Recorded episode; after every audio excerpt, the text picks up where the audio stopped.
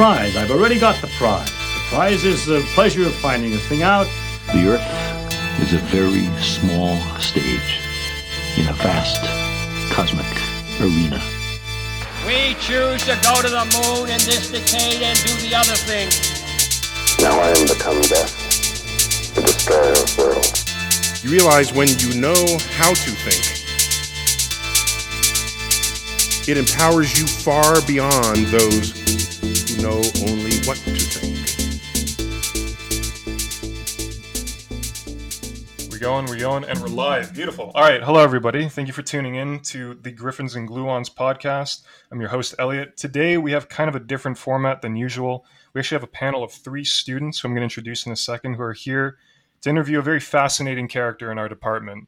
Someone who whose name I hear just name dropped so often, more than Poisson, more than Einstein, more than Stephen Hawking. It's it's it's incredible, and he's no other than Dr. Daniel Ashlock. Dr. Ashlock holds two bachelor's degrees, one in mathematics, the other in commu- computer science, both from the University of Kansas, and holds a PhD in mathematics from Caltech. He has taught at Iowa State University and here at the University of Guelph, where he's the chair of the bioinformatics group. His work stems from evolutionary computation to game theory and using bioinformatics in multiple applications across multiple fields, as well as a bunch of other hobbies and topics that we will get into in this podcast. Professor Ashlock, thank you so much for coming on. You're welcome. So, like we said before, I'm going to sort of hands off. Um, I have three uh, very eligible in, in, interviewers, interrogators. I don't know what you want to call them yet, but uh, we have Kika Koze, sorry, Kika Oze Agwe. I knew I was going to mess that up. I'm sorry, Kika. Uh, we have Kika Oze Agwe, uh, third year nanoscience student, Valeria Tellez, who's a third year physics student, and Jonathan Kintal, who's a third year nanoscience student. Uh, lady and gentlemen, thank you so much for coming on. Thank you so much. Um, and uh, and yeah, so we'll just dive right into it. I'm gonna have hands off, and you guys have the mic, and that's that's about it. Go ahead. Okay, so my first question is what made you want to study math and computer science? Um, so when I was a kid, I built eavesdropping devices, radio transmitters, a device that could generate 12,000 volts of voltage to make this sort of bazap bazap thing you see in mad scientist labs in movies. I successfully built a bomb that blew all the windows out of an abandoned building in Lawrence, Kansas, where I was 15. Um, and um, I know how to make plastic. I know how to make a number of poisons. I can make quite a few dyes. And in general, I wanted to learn every part of science there was. The basement of my mother's house had an enormous fossil co- collection. There was a place on the concrete floor that looked like black glass because it was. I'd managed to create a thermite reaction, which, if you're not familiar with it, is um, aluminum plus iron oxide yields iron plus aluminum oxide, but it's so exothermic that the iron is molten. It's a form of incendiary weapon. And so I really loved science, all sorts, um, and played with a lot. I had a large insect collection, and my father was a professor of entomology, so he had a much larger insect collection. Anyway, what happened was when I got to university, they kept telling me I had to pick one sort of science, and I really didn't want to. And now I'm a mathematician with skill in computer science, and I get to collaborate with biologists and chemists and physicists and engineers and virtual reality people. So, math was a way of not choosing a type of science, as unintuitive as that might seem. Hmm. Did you always know you wanted to become a professor, or since computer science opens you to a lot of other jobs? For example, well, now in our age, computer scientists usually want to work for FANG, which is known as Facebook, Amazon, Apple, Netflix, or Google. Sometimes Microsoft is included, but it's not in the acronym.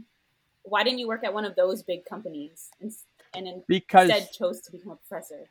Because none of them existed except Microsoft, and it was a small no account company that wasn't doing anything when I got my computer science degree. You're missing the gray hair, I think. um, so essentially, when I took I've programmed a mainframe in machine language using punch cards. That's how old my computer science degree is. And the career opportunities were very different. Mostly who I could work for was the phone company the personnel department of a large corporation like IBM or Sears Roebuck, or the National Security Agency. Now, I've since had five students disappear into the National Security Agency. Apparently, it's a place where a lot of mathematics gets done. And at the time, I was just an American. I hadn't moved to Canada yet. But essentially, you know, the real answer to your question is because those opportunities didn't exist. And no, I didn't always want to be a professor. I didn't know what I wanted to be. Um, and I sort of hit on professor when I realized in my fifth year of my undergraduate that I really didn't want to leave university. So then I started applying to graduate schools, and um, I picked Caltech because somebody told me it was a good school. I later found out it was a very good school, which is a bad thing. Can you guess what's wrong with it? Hard, hard to stand out. Everyone there's a super genius. Um, like stand out isn't the right word. The word is survive. Two thirds of the class that was admitted with me left without a degree. Oh. You don't stand out at well. Occasionally, someone stands out at Caltech, and they are Einstein, but mostly you survive it. And if you survive it, everybody goes, "Wow, you survived that." It had some other problems too. For instance, when I was there, there were five guys for every girl, and that made sort of strained circumstances. Among the graduate students, it had a weird effect, which was by the end of their first year, almost all the female graduate students were married. Though, again, that was a long time ago. Now, mind you, I found an easy way out of that, which is after my first year there, I got married to the woman I dated in high school. So in IPS class, you would always share with us uh, fractals. Um, I was just wondering where your um, I guess it's more of a fascination, where your hobby with uh, designing interesting fractals came from, or when you decided. Um, it actually was the result of a now dead language called Turbo Pascal having fairly good graphics routines built into it. I was doing different things with the graphics routines and trying to find the fanciest picture I could. And then I read a popular article on the Mandelbrot set, programmed it up, and realized I could do almost anything. Then I found a very old um, piece of software called FractInt. And the reason it was called FractInt was because it did pure integer arithmetic to do fractals. And this requires a whole lot of very hard programming, and but it means that it makes fractals very quickly. And then um, I rapidly figured out there were a lot of fractal algorithms that weren't in FractInt and started tinkering with them. Now, sort of oddly, my biggest source of interesting new fractals that only I know how to make is bad programming. For instance, um, to make a Julia set, you pick a number in the complex plane. Then, for a region of the complex plane, you repeatedly take this complex number w and you take the point in the plane and say, start with the point, square it and add your number w, square that and add your number w, square that and add your number w, and just keep going. And one of two things happens. Either it gets more than two units away from the origin of the complex plane, or it doesn't. Now, mind you, you can't wait forever for it to not do so. So usually you just put some bound, like a thousand tries. And then the fractal is all the points that don't escape. And the non fractal, or the outside of the fractal, is all the points that do escape. Now, I actually programmed it incorrectly so that it was using two different values, adding them alternately. And I could tell there was something wrong because I got this really cool looking fractal, but it had large connected regions, and yet they were not connected to one another. And there's a theorem that says a Julia set is either a connected set or it's a dust of unconnected points. Each point is contained in a neighborhood with no other points of the Julia set in it. And so then I fiddled around with it and realized that I programmed it wrong and found a whole new class of fractals. And since then, I've been playing with these things quite a bit. I can now evolve them both by selecting the parameters and by selecting the pattern of the application of different parameters. And just in general, it gives you more complex dimensions to control the fractal's appearance, which means you get a lot more fractals. But it, you know, it started with I want to do some cool graphics, and then because I was by then a math major, I could actually follow all the math needed to at least program fractals. Um, in the last few years, I actually wrote a language for specifying fractals that I'm trying to get a formal student of mine who's now a professor in Russia to turn into a phone app. And it has literally tens of thousands of fractal algorithms in it, most of them with controls. So you can do all sorts of things with it. So, yeah, I, I just kind of blundered into fractals.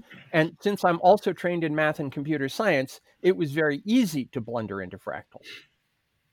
Do you mind if I actually ask a quick question? Um, what, what are some of the sort of more commercial uses and applications for fractals that, like, like, like you said, sort of develop into an app? Is, is that simply as, as like code for an app that could be used like as as like Okay. as like base for like other things, or is it specifically like fractals can solve this sort of problem and this sort of problem? Um, the app and the one my wife already did for Newton's method fractals are intended as what is called a casual game.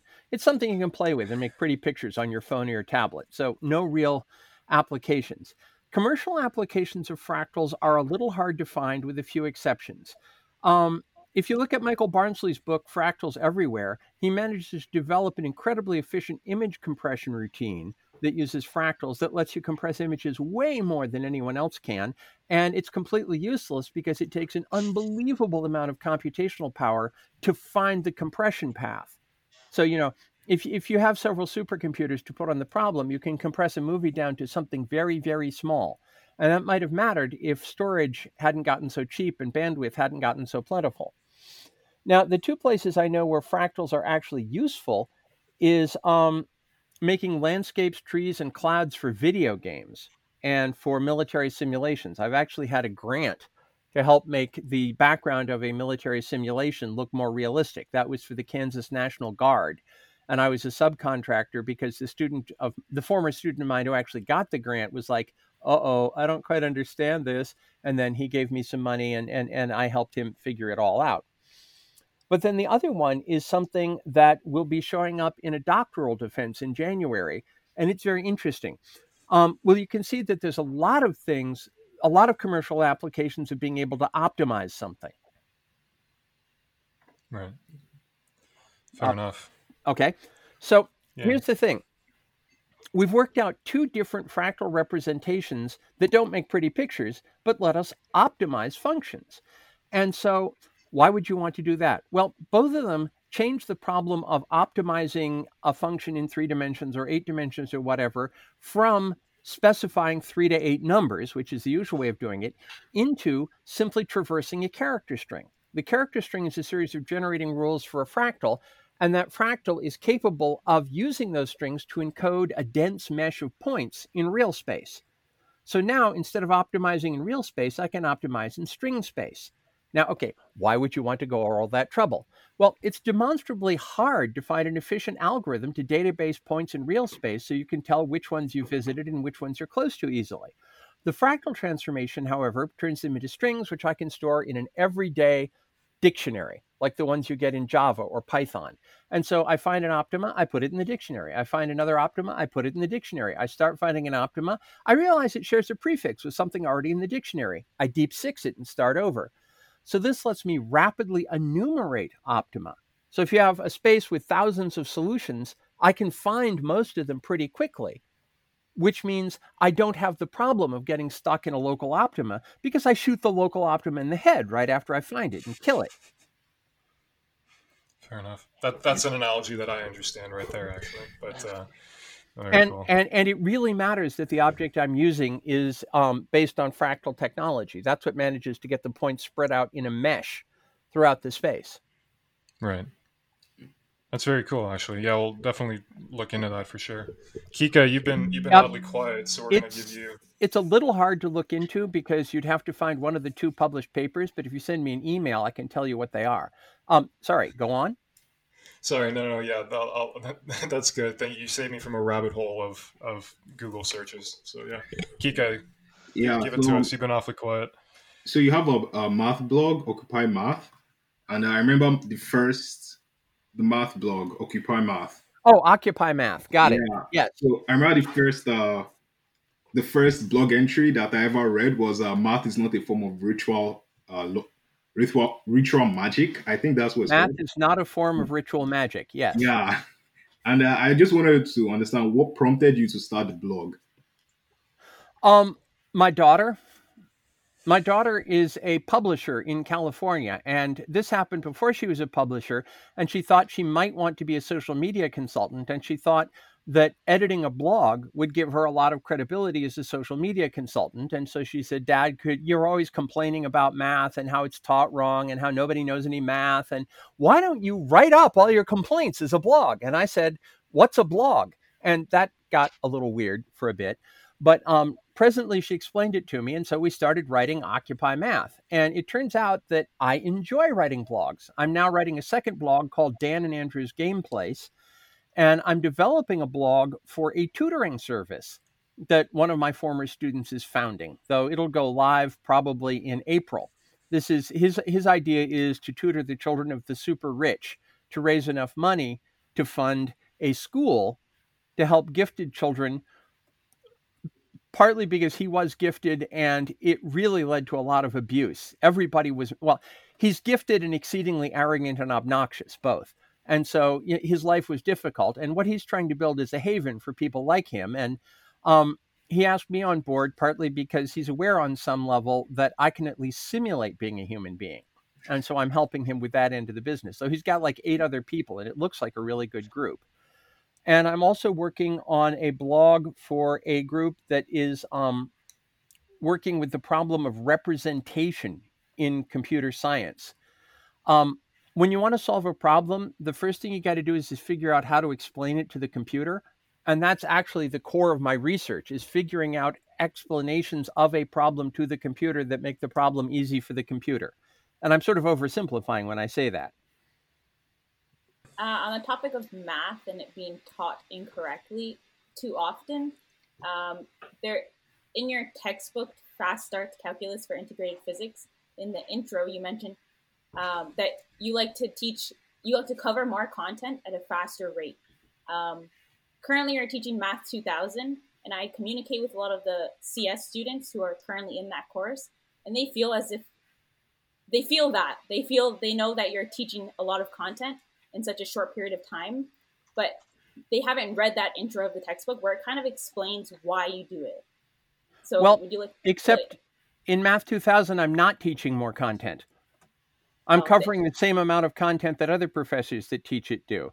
The problem in Math 2000 is it seems like I'm going really fast because we just jumped a wall into a completely different part of the territory. Yeah, it's definitely more different than like what you would do in like only first year. Um, but are there any other teaching methods you like to use that maybe not many other professors are using or that you think are unique to you? Um, something that happened a lot at Iowa State is people would notice that I was always tied for first place or at worst in second place for being the best teacher in the department, which had 40 people in it. And so they would ask me to mentor the younger faculty or even some of the older faculty and how to be a good teacher. And this turned out to be something I was very bad at because my teaching technique depends idiosyncratically on my personality. And in fact, almost every professor has a problem that their teaching method is something that, you know, you can try and teach people how to teach, but a lot of it is just the kind of person they are. And so, to try to answer your question, first of all, keep moving, but circle back. So, in, in, in IPS, I did go pretty quickly, but we kept bringing up old topics in the context of new problems. And so, you know, that keeps it from just people get a second or the third chance to learn something, and it keeps it from just being a slaughter on those that can't keep up. And then the other thing I like is, if at all possible, I want to give examples that people will understand of what to do with the math. I know mathematicians that think of mathematics as an abstract linguistic exercise. And while they do have models and examples in their heads, all their applications of math are to do harder math. And so, like, um, let's take the projective plane. A projective plane is a set and a bunch of subsets of the set, all the same size, that have the following property. Any two of those sets intersect in exactly one point, and if you pick any two points, they show up in exactly one of those subsets. And in fact, what it is is two lines intersect in a point, two points define a line. A projective plane is a finite version of Euclidean geometry. And then there's a third condition, which is there must be four points, no two of which, no more than two of which are in any one line. And that's just a non-triviality condition. Okay, so that was a very abstract thing to say, wasn't it? Yes. Now, you can make one of these on seven points with seven lines, each containing three points. Now, here's where it becomes an application. Suppose you're testing seven drugs and you want to see if injecting two of the drugs into a mouse causes an unexpected reaction. The drugs have individually been found to be safe to inject into mice and people. And the problem is sometimes when you inject a second drug into a person, they get purple spots or drop dead or some other unfortunate effect. And so, since there are 21 pairs of in, within seven objects, you'd have to inject each pair of drugs into one mouse and use up 21 mice. If, on the other hand, it's very rare to get a drug cross reaction, then you can use the projective plane to inject three drugs each into seven mice, and every pair of drugs is injected into one of the mice. So you cut the number of mice you need to kill by two thirds, which is a really good application, in my view. Yeah, that's a. And so that's an example of an anchoring application for a horribly abstract thing. Yeah. Um, on the topic of uh, teaching, I remember we had a conversation in the past where you mentioned uh, in high school you had uh, when learning math there were a lot more geometry involved than nowadays during high school, and you mentioned how that was more helpful in terms of visualizing things. I don't know if you if uh, I don't know would you say that uh, it's a method that should be more broadly applied in terms of teaching more geometry in high school? Or do you think that that just works well because of it's you personally and that's your uh, that approach much uh, math works for you well in this case i was taking the course and the geometry helped me and i think it helped other people um, i do think we ought to go back to teaching geometry people stopped um, because the original reason for teaching geometry in school was because it helped you navigate a ship with a compass and an astrolabe and a chronometer. And so, since we have global positioning systems now, and you really don't need that to navigate a wooden sailing ship, when we really don't navigate wooden sailing ships very much anymore, people didn't see the real need to teach geometry and spherical trigonometry. But for instance, when you go to learn calculus, the geometry makes it enormously easier to understand the calculus. I mean, every time I have to do Riemann sums and we take the limit of rectangles to show what an integral is, I'm fighting the fact that people are just barely know what a rectangle is. And if I ship to the trapezoidal method or something else, they go, What's a trapezoid? And so geometry is a chance to learn the underpinnings of calculus. And also, it's a wonderful domain in which to learn how to do proofs. I had a course in um, 11th grade in how to do proofs that was entirely embedded in geometry. As far as I can tell, the students I'm teaching in Math 2000 either have had a little bit of proof in uh, what, CIS 1910, is it? It would be, yeah, CIS 1910 and CIS 2910. Yeah, but not a lot of practice doing proofs, or they've never done proofs before in their life, or they've done one proof, which is epsilon delta methods in calculus. And of course, the problem with that is epsilon delta methods are really subtle and confusing. So they're not a great place to start doing proofs. So yeah, I, I would like to see geometry come back, and I don't think it was just me. Um, so Dan, um, question on the Department of Mathematics and Statistics homepage. You're uh, featured in real world research right now as um, working on a AI method for distributing the COVID vaccine. Yep.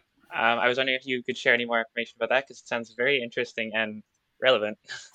So it's actually a team me, Sheridan Houghten down at Brock University, James Hughes at um, Sir Francis Z- or St. Francis Xavier out um, Nova Scotia way, and Joseph Brown at, oh, I forget the name of it, but he's at a university in Russia that was built like six years ago. And they hired a bunch of Westerners to try and create a credible research group since Russians have a tendency to publish in Russia in Russian, and so a lot of their universities are ignored. And this whole thing is uh, an attempt to break that shell. Um, we also have a number of students, including three of my doctoral students Amanda Saunders, Matt Stoodley, and Rachel Brown. Um, and let me see. Okay. if we don't have a lot of vaccines, then the question is who do we give them to first? And right now, government policy looks like it's going to be frontline medical people and old people who are vulnerable to the disease. We've already managed to demonstrate that that's a terrible idea in our simulation software. And that's because the correct way, when there aren't a lot of doses of vaccine to protect old people, is not to vaccinate them. It's to keep them from ever even seeing the virus by stopping its spread through society. Old people tend to be kind of localized, and so they're easier to protect by building a wall around them than most people. And there's actually quite a few of them. And in fact, I think the, the, the people they're not thinking of vaccinating right now that most need vaccination are grocery store workers, if restaurants are open, servers in restaurants, and like delivery people. Though delivery people are less urgent because usually they can make their deliveries without much contact. Now, what we're doing is, first of all, in 2011, I actually won with two of my students an award for the best paper at CEC, the Congress on Evolutionary Computation. Um, and it beat 807 other papers to win that award. Oh, wow. What, what it was, was a way of taking the data, how many people got sick each week, and from that, building a space of plausible networks of who gave the disease to who. That's called a contact network. Okay, um, and I've been playing with that for a while now because I thought it was a fairly cool application. And also, the technique for evolving contact networks can also be used to do a bunch of other things with networks. So we have like a paper we're sort of half done with, which has 12 test problems. And fitting an epidemic model is one of them, but another one is finding a graph that's very hard to color. Or um, another one is simply finding a graph that has a high clumpiness if you try and break it into communities and so on. Anyway, when the pandemic hit, um, Sheridan, who at Sheridan Houghten, who is a former um, chair of the computer science department down at Brock and an old friend of mine, she and I got together and talked, and then we looked up her former master's student, who's now a professor at Sir Francis Xavier, and had a bit of a chat with him. And we decided to put in a grant. And we put the grant into Ontario. Ontario gave us six days to write the grant and said that no grants would be considered after those six days.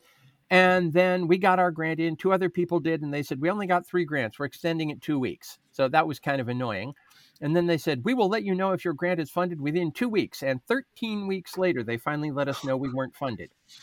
And oh, wow. this is typical of how Ontario does its research money. I, have almost given up on interacting with the government of Ontario, and that's not a Ford effect. It's been this way for 20 years.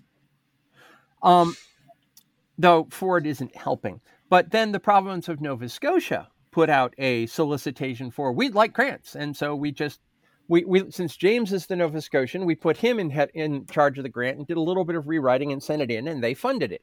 So that's what's funding the effort right now. Um, we've put in two other grants, both of which have, well, no, one of which has been turned down, and one of apparently been completely lost by the Canadian military because they told us they got the grant and then they refused to admit that they got the grant.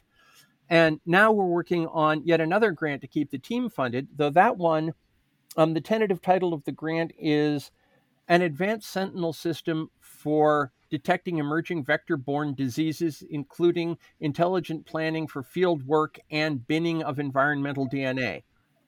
And that title was constructed around what everybody who wanted to be on the project knew how to do. But it's actually not a bad idea.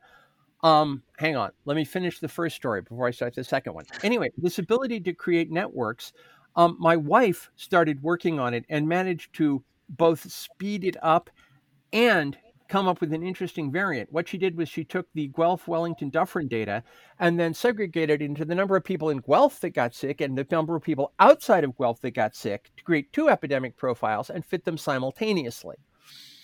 And what that did was instead of getting five clusters of graphs like she did when she just fit all the data together, she got one cluster of graphs. It was one of the ones she was getting before, and it seems to model the epidemic much more accurately. Now, once we have the graph, James, who's a specialist in evolving computer programs, is evolving small computer programs to decide who gets the vaccine. And so far, the one he's gotten best is um, vaccinate the people that have the most contacts in their local part of the graph.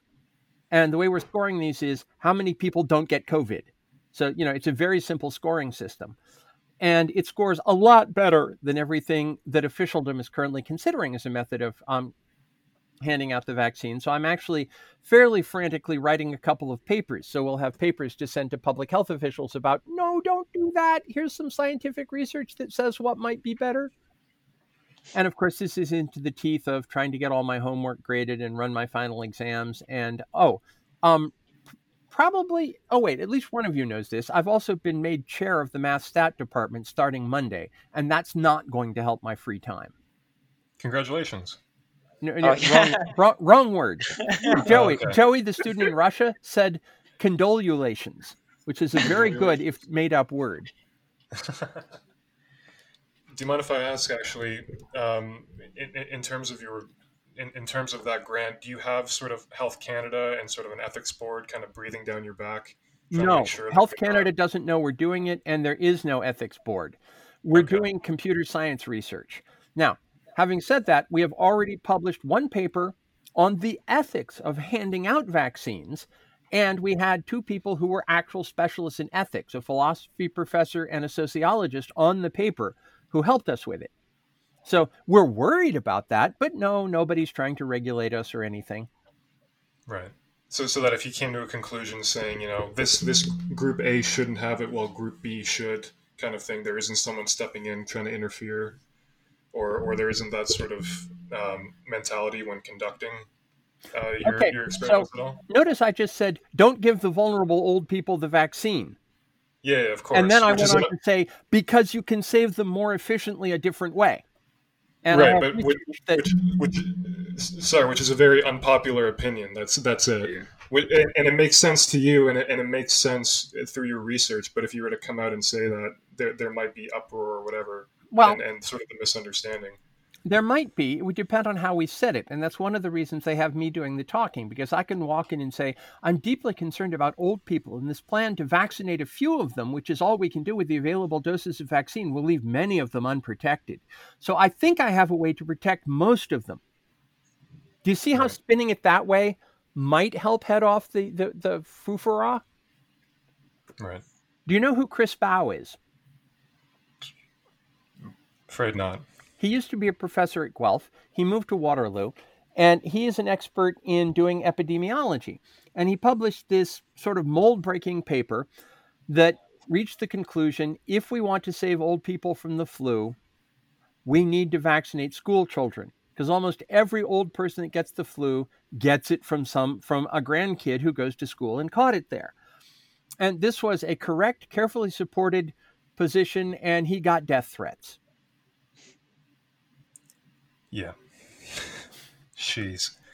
Wow. And, and, and, and were those death threats what prompted him to, to, to, to leave Guelph? Like, did they come from Guelph? Oh or no no no! This general, published or- was this pub paper was published when he was at Waterloo, and his view of oh, Okay. death threat threats, since he is also a transplanted American, was sort of, yeah, right.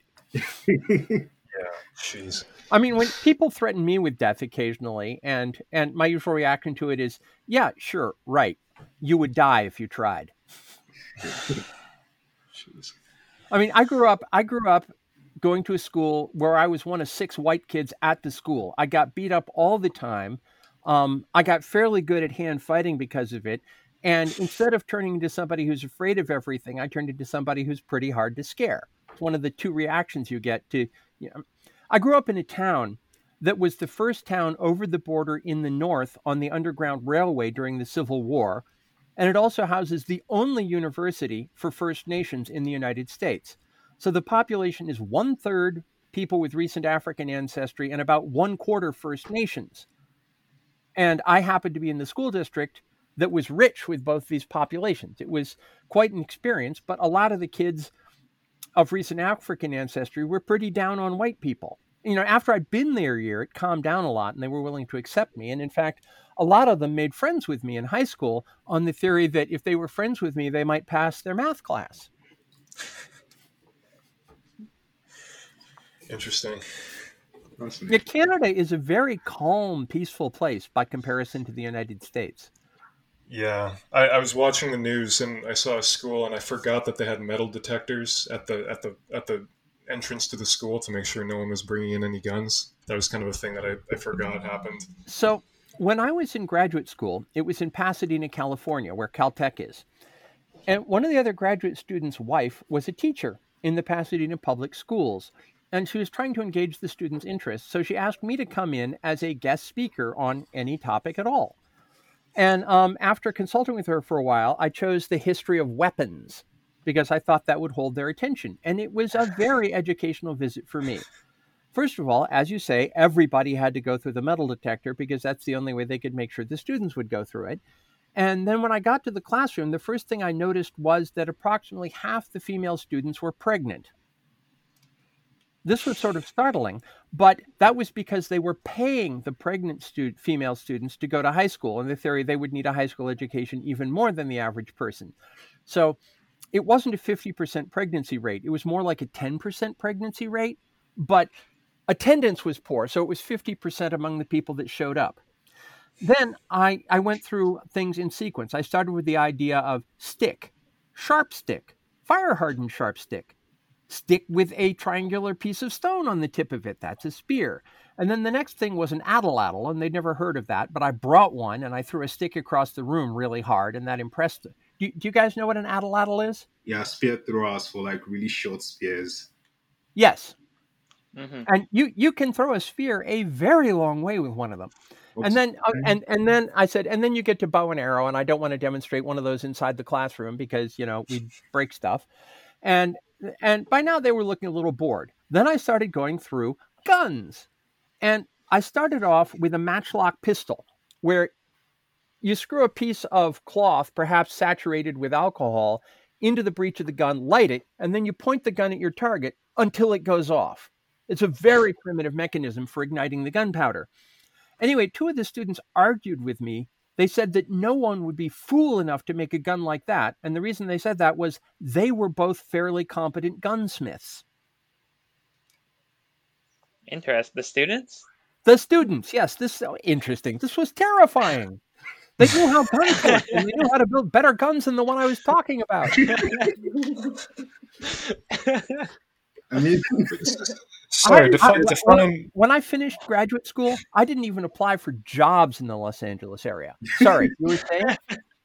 No, I was going to say d- d- define gunsmith, like someone who knows their way around a gun, or just like someone and who can do like- and can do field repairs and could strip one gun to repair another, and who knows how to do something like put in an extended magazine. Um, I think one of them knew how to make his own rounds so he could overpower it, you know, put extra powder into the cartridge. I mean, I know So- a lot of that from having taken military history, but only in theory. I think he had like a workbench in his mother's basement. Wait, sorry. This was this was high school, correct? This was a These high were, school. these were high school students. I These was a doctoral student at Caltech at the time. Interesting. Oh my gosh. Well, you should have you should have showed them your, your poison collection in your in your mother's basement as well. That would have really Actually, impressed them. by then that was all packed up and gone because I didn't live at my mother's house anymore. But um, in fact, the principal made me submit my lecture ahead of time, and all mention of poison, napalm, and Molotov cocktails were taken out of the lecture. I've always thought it was really neat that you could make napalm out of household ingredients. Do you know what they are? Should, should, should we should we release? Should, you can tell us, but should we release this podcast after? Oh, now this is well known. No, what you do is you get ivory snowflakes and mix them into gasoline until it jellies.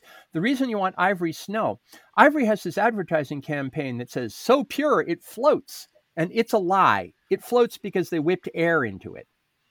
Right. But that means that if you dissolve that soap in gasoline, you get gasoline with a lot of air in it that's jellied, and that's almost exactly napalm. Oh. Interesting. You know, in case we ever need to revolt against the Ford government and take out the tanks he sends against us. The local Oh my militia. gosh. Pardon? I said the local militia. Oh, dude. Have you seen the show Trevor Noah just did on what militias are? No, no. It, it's worth a look. I like Trevor Noah. He is a sharp cookie and he manages to make almost everything interesting. Yeah, I, I'm, I'm, I'm sure you did. You watch the the Jon Stewart show before uh, before Trevor Noah because he, he he took over for Jon Stewart or No, you see, the thing is, is until fairly recently, I had kids around the house and watched very little TV. uh, I see. Now they're all grown up. My youngest has a master's degree. Jeez. Now, mind you, in classical guitar performance, but it is a master's degree. Uh, yeah. So something like that. I remember uh, you told me about a certain game you were working on. Involved uh, time travelers and white hats and black hats. That one is still in my notebook to develop. It's a cool idea, but I haven't had a chance to work on it. Right now, because I've got a fairly small group, just uh, my son and his fiance moved in with us. I'm running a campaign that works on a much smaller group. It's called the 13th Precinct. And what it is, is about a police precinct in um, Greenwich Village on Manhattan Island, where the person running it is a powerful mage and he's protecting the city from supernatural threats and the two characters are two of the detectives that are themselves at least somewhat supernatural and so it's it's a good environment for a small number of people the black hat white hat time traveler campaign needs like five or six people playing and my game playing got stomped on pretty hard by the pandemic Jeez. So we're uh, we're approaching 42 minutes. This has been an epic conversation, by the way. Thank you very much. I And learned yet- a lot. Uh, not that much math That, that's exactly why. Uh, no, I'm kidding. Uh, um, so we're, we're probably going to wrap up soon. I just wanted to know: Are there any other burning questions that the three of you have uh, now that you have the, the podium? I think we handled the burning with the napalm. Oh, Val, you have something? I guess I got one more question about math. So oh good next next win- uh, or the winter coming up, so winter 21, um, you are launching your course Math 4310 Combinatorics and Graph Theory for the first time at the University of Guelph. Um, are there any other courses you'd like to see um, offered? Math courses, of course. um yes um math 4140 the second semester of abstract algebra which was canceled um, and in fact, there's room to teach a whole course in graph theory and a whole course in combinatorics. So splitting them into two courses would be nice. Um, at Iowa State, there were five different courses in algebra and combinatorics, and we currently have no graduate courses in these subjects as well. And this is largely because we are essentially, for a university the size of the University of Guelph, the natural size for a math and stat combined department would be 50 to 70 professors and I believe we currently have 19. We just lost Julie Horrocks, who is retiring. This is why I get to be chair. Is she um passed out, hit her head so hard she needed to have her scalp stapled, and they can't figure out why she passed out, and so she's taking a medical retirement. She was already serving an extra year as chair that she didn't want because we didn't want to do a chair search during a pandemic. And so in the spring or in the winter semester, we're going to be doing a chair search during a pandemic. So yeah, I, I would really like to expand out to more of the algebra and combinatorics classes. And the argument against them is, is no, we're an applied math department, and it really doesn't make sense because they have become applied math. During the Second World War, applied math calc- math was calculus and differential equations. But now, with computers dominating the landscape, combinatorics and graph theory just come up again and again and again in applied math. Does that roughly answer your question? Yeah. Very cool. Um, so I guess with that in mind, we'll uh, we'll we'll start signing off. But uh, but honestly, thank you so much. It's been really cool. Uh, it's been really cool, kind of learning some of the some of the some of the stories, some of the war stories, and and interesting topics. We'll, we'll be sure to have you on again, so you can we well there'll just be a whole episode dedicated to your time in in the states and teaching. Um, if I can suggest a topic, asking me about the creation evolution debate and evolutionary computation can trigger a whole raft of stories. I used to be an Oh, active course. crusader against the insane form of creationism. There, there are sane forms, but there's also an insane form. And one of the things this led to was my starting to use evolutionary computation, which was turned out to be the foundation of my career. But that's enough of a pitch for that. Perfect. I'm, I'm sure somebody somebody just got really enraged and goes, I, I, I know I know how to how to counter that. So if anybody's listening, if anyone would like to take on the great Ashlock, please uh, please let us know. Let's avoid Well- titles like that. Um, yeah. Let, also, let me know you want what, what your title, what you want me to call you next time. Then, um, but, uh, but yeah, Dan. works. The Dan, thing, just is, the Dan. thing is, Professor Ashlock makes me look over my shoulder for my father, even 40 years later. Should, should I just say Dan, or should I say you know Dan? Do not try me, for I am mortal. How do you get feedback? Wonderful, wonderful. Okay, are we done? Yeah, yeah. Sorry. So I, I guess the last thing is, you know, where can where can people read more about you and uh, and your bioinformatics group? Um, the bioinformatics group, uh, stay tuned. Our website is almost up. If you look into my blog, Occupy Math, though, that will point you to most of the stuff I've done. And I think if you Google Occupy Math, you'll find it because I'm currently up to about a thousand hits a week. So it's it's it's it's getting into the search engines. Right. And and that's occupy with uh, occu and then and then the, the Greek symbol pi Well, at the end. yeah, correct? but Or- but it isn't spelled that way in the search engine. It's just the normal English word occupy. It's just an No, no, no, logo. It's it's got the funny pie. And Of the course, other thing yeah. is is that you have to be really careful which pie you use, or people read it as occult math, which is not what I'm trying for at all. or or maybe it is, and you're just not telling us. But uh, either way, Um, have you ever And- read the Laundry novels by Charles Stross? no. It's an I'm not. updating of Cthulhu for the modern world, in which there is an English intelligence agency that prevents people from proving certain theorems and writing certain computer programs because they do invoke the elder gods from outside of the universe. It's a That's really interesting. interesting series of novels, and I swear that's not what I'm doing. Is, is that is that recent? Because there's there's been a lot of uh, there's been a lot of sort of resurgence in H.P. Lovecraft sort of media. There've been a few games and a few few books. In fact, I, I occasionally referee Call of Cthulhu, but no, I think I think this is like it starts about ten years ago, and it's pretty good. But I don't think it's the recent resurgence, and it borrows from H.P. Lovecraft, but only a little. For instance, on the Earth where the, where the laundry exists, the Deep Ones and the Chthonians are fellow residents of Earth, and they have treaties with the Deep Ones. Interesting. I'll look into it then. That sounds pretty cool. yeah, if But, you uh, the, the second book is the Jennifer Morgue, and it's about the Deep Ones. It's very interesting. Very cool. Well, on that bombshell then, and uh, um, completely different than how we started the conversation. Thank you very much, Professor. Sorry, Dan Ashlock, Daniel Ashlock, Dan, all, all the above. Kika, Valeria, John, thank you all so much for coming in and asking these questions. And uh, and yeah, and that'll do it for us. Thank you everybody for tuning in. And yeah, thank you very much.